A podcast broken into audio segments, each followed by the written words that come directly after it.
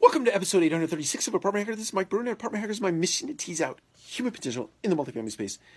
So, uh, one of my favorite sayings, favorite, favorite, favorite sayings, quotes, um, actually is a combination of two quotes. So I put it together smart, I put it together myself. So I'm gonna I'm gonna claim it as my own quote.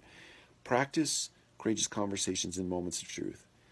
Practice courageous conversations in moments of truth.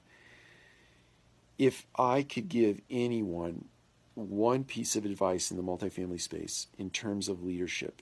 You want to be a good leader. You want to be a great leader. You want to get promoted into leadership positions, whether that be property manager, regional manager, director, vice president, COO, was doesn't matter. Whatever you want to be in any job, any business for that matter. The the number one skill you can possess and you should possess in terms of being a leader is being courageous in moments of truth. Understanding and learning how to have courageous conversations in moments of truth.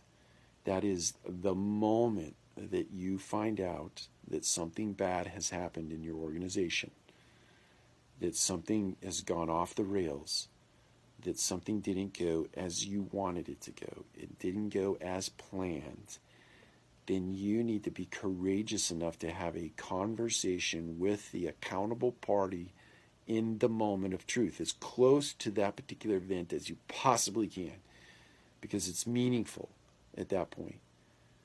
It's it's like your kid if you, you catch your kid putting their hand in the cookie jar, getting cookies out and eating them before dinner.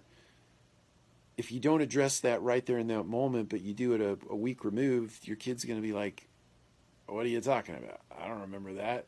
Why are you talking about it now? right?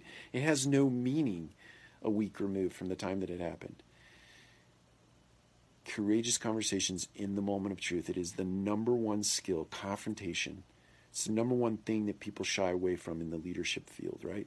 You're like, seriously, I gotta have that kind of conversation with this person. I mean, like, I've gotta, I've gotta talk to him like five minutes from now, like about business. I've got, I've got to see him tomorrow. I have to see him tonight. I have to. No way. I'm not going to have that. Kind. Yes, you should, and you have to. If you really want to advance in the multifamily space or any business for that matter, you have to be willing to have courageous conversations in moments of truth. It's the number one skill you have to build.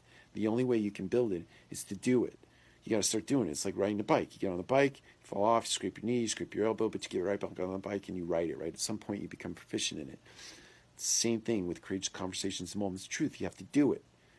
To do it and do it in a repetitious way. Now, don't go seeking out.